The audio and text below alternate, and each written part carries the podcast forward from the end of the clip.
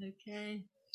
The reading is from John chapter 18, starting at verse 33 and going on to John 19, verse 6. Pilate then went back inside the palace, summoned Jesus, and asked him, Are you the king of the Jews? Is that your own idea? Jesus asked, or did others talk to you about me? Am I a Jew? Pilate replied. Your own people and chief priests handed you over to me. What is it you have done? Jesus said, My kingdom is not of this world. If it were, my servants would fight to prevent my arrest by the Jewish leaders. But now my kingdom is from another place. You are a king, then, said Pilate. Jesus answered, You say that I am a king. In fact, the reason I was born and came into the world is to testify to the truth. Everyone on the side of truth listens to me. What is truth? retorted Pilate. With this, he went out again to the Jews gathered there and said, I find no basis for a charge against him. But it is your custom for me to release to you one prisoner at the time of the Passover. Do you want me to release the king of the Jews? They shouted back, No, not him. Give us Barabbas. Now, Barabbas had taken part in an uprising. Then Pilate took Jesus and had him flogged. The soldiers twisted together a crown of thorns and put it on his head. They clothed him in a purple robe and went up to him again and again, saying, Hail, King of the Jews! And they slapped him in the face. Once more, Pilate came out and said to the Jews gathered there, Look, I am bringing him out to you to let you know that I find no basis for a charge against him. When Jesus came out wearing the crown of thorns and the purple robe, Pilate said to them, Here is the man. As soon as the chief priests and their officials saw him, they shouted, Crucify, crucify! But Pilate answered, You take him and crucify him. As for me, I find no basis for a charge against him. Now, to answer the, the question, what is the kingdom of God? Sometimes, uh, there's a huge amount you could say in answer to that, but sometimes it helps to notice what God's kingdom is not. And in fact, there are a number of places in the Bible where we're told the kingdom of God is not this or it's not that, but it's something else different in, instead. So there in John John's Gospel, John 18, Jesus stands before Pilate. Pilate was the Roman governor, a man of great power in terms of the world's kingdoms of that day. And Pilate asked Jesus if he is a king. And Jesus says, Yes, he is. But then Jesus says, But my kingdom is not of this world, however. Now, what Jesus meant by that was his kingdom is a different kind of kingdom than Pilate would have been thinking of. Different than all the other kingdoms of the world that the world has known and still knows today. Jesus says his kingdom is from a different place, it's of a different kind altogether, and operates, therefore, in a completely different way than all the other kingdoms that we're used to seeing around us in the world. Now, he immediately gives us one example of, of how that is so as he speaks to Pilate there in John, uh, in John's Gospel. He says, My kingdom is not of this world. If it was, my, ki- my disciples would fight to prevent my arrest. But my kingdom is uh, from another place or of another kind. So Jesus says there, there's an example of how what the kingdom of God is and is not. Uh, when faced with pressure from other powers, Jesus' kingdom doesn't win by force or violence or hitting back or being more heavily armed than the others. No, God's kingdom is operating on a completely different plane. and it's being God's kingdom is being won, if we would, if you could say that, here in John 18. How? Well, by Jesus going to a cross to die for our sins. It's just, you know, the, the contrast between the way we and the world often thinks and, and what Jesus was doing there, as we read just now. It, it's just, God is operating on, on a completely different level. His kingdom is being won by his son going to the cross to die for our sins so that people all over the world can know God's forgiveness and new life in him, our king. So God's way of reigning, of ruling, is not like how we often think of power. And, it, and it's worth saying, if, if we turn Christianity into something that looks a lot like the other kingdoms of the world, something has gone wrong. Because Jesus says his kingdom is unique, it is different in how it operates. And at the center of it is him, Jesus, going to the cross for us. And I believe that cross redefines for us what power really is. In Mark chapter 4, Jesus gave two parables about this kind of su- the surprising nature of God's kingdom and how God's kingdom grows. He says it's like a farmer who plants seed and then he sleeps and wakes night and day. The seed, and the seed grows, he says, without, without him really understanding how it does it. Um, in fact, the way Jesus says it was all by itself, the seed grows. And then he says the kingdom of, of God is like a tiny mustard seed. See, it seems so insignificant, so lacking in potential, this little seed, un, almost unnoticeable. And yet Jesus says the kingdom's like that because it then grows into one of the largest plants in the garden, branches that the birds come and perch in. Now, in both those parables, Jesus is saying that the king, he highlights that the kingdom, kingdom of God is somewhat surprising to us. It's unexpected in the way that it, it happens and grows. It seems weak to our earthly thinking. It seems unspectacular at times, God's kingdom, but God uses it and works to bring new life to the world like nothing else. So that's the first point. We mustn't think of God's kingdom like the other kingdoms we see around us. It may not, it, we mustn't think, oh, it's about us being the most spectacular or the most wealthy or the most muscular. The church isn't one, doesn't succeed in those ways. It's about the power of God's grace, of Christ dying and rising for us. That is what saves the world. God saves us through the death and resurrection of Christ. Another thing, secondly, that Jesus says is that the kingdom of God is not somewhere else over there, we've got to go there, or over here, or if only we were doing that. He says the kingdom of God is actually always among you or within you. So this is in Luke 17. And Jesus is talking to the Pharisees. And they had a lot of it, religious influence and power, and they thought they, you know, they knew it all about God. And, and they asked Jesus, when's the kingdom of God going to come? And Jesus replied, The kingdom of God does not come by your careful observation, nor will people say, Here it is, or there it is over there. Because he said, The kingdom of God is actually uh, among you or within you. It can be translated either way. It's among you, it's within you, here, now, he's saying. Jesus' point was, you don't have to go hunting for God's kingdom as if God has hidden it somewhere off far away so that it's hard to find.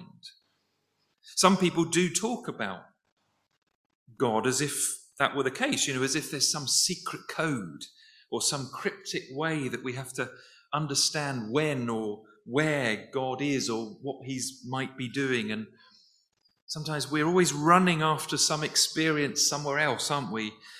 Because we feel like maybe God's in that other place and we hope we might find Him there or in that or in somewhere else. But Jesus says, look, the kingdom of God is not over there somewhere else or in that other thing that hasn't happened yet. It's always, God is always among you, even within you. God is here, ready to work wherever you are as you take hold of Him by faith. So that means God's kingdom is not limited to one place. It is not limited to one time or other in history. It's not certainly not limited to one church or other. And again, we sometimes almost begin to think like that. You know, look what God's doing over there. We need to be part of that. Or look what God did 50, 60, 70, 100, 200 years ago. We need to go back to that and how it was then, we might say. Or look at that denomination, or that church, or that ministry. Maybe God's there, not here. Or others, other times we're always waiting for something, I don't know, spectacular that we want to happen before we believe God's there. And then you get the really extreme versions. You know, people supposedly discovering cryptic messages in the Bible, usually Revelation somewhere. You know, say, you know, oh, it's predicting dates, you know, it's this year and predicting, you know, this is going to happen on that year in this way, and then God will come. And they're always coming out with books, and you're supposed to buy them and learn where it's going to happen. And then the time come, date comes and goes, and they bring out another book because uh, they got it wrong. The point is, Jesus is saying, look, the kingdom doesn't come by your having to hunt for it, your careful observation, by trying to figure out where God might be or will be one day. The kingdom, he says, is among you, even within you. It can always happen here and now because the reign of God happens whenever and wherever we follow Christ in faith and allow his spirit to help us grow and share his love in our own place with those around us. I, I, love the phrase that Jesus used at the beginning of his ministry. He said, The kingdom of God is at hand. Not the kingdom of God is far away or it's not here yet, but it will be maybe at some point. He says, It's at hand. I think of that visually. You know, it's like you can touch it, you can grab it, you can take it. Jesus is not running away from us. God is not running away. He sent his son. And Jesus said, The kingdom is here. It's within your reach right now, where you are we take hold of Christ by faith, and the work of God and the reign of God is a reality in our lives. In Romans 10, the Apostle Paul quotes from Deuteronomy. He says this Don't say in your heart, Who will ascend into heaven for us? That's to bring Christ down, he says. Or who will descend into the deep for us? That is to bring Christ up from the dead. But what does it say? The word is near you, it is in your mouth and in your heart, he says, this is the message of faith that we proclaim. You declare with your mouth Jesus is Lord and believe in your heart that God raised him from the dead and you're saved. Paul is saying there it's not complicated. It's not hidden away in some far off place so that someone's got to go on a voyage of discovery for us and try and you know go up to the heavens or down into the depths. Christ has come and he is right here and his spirit is here He's done everything to save us. The word is near you. Believe Christ died and rose again, and behold, Paul says, You're saved. Salvation is here. Thirdly, the Apostle Paul says something else about what God's kingdom is not.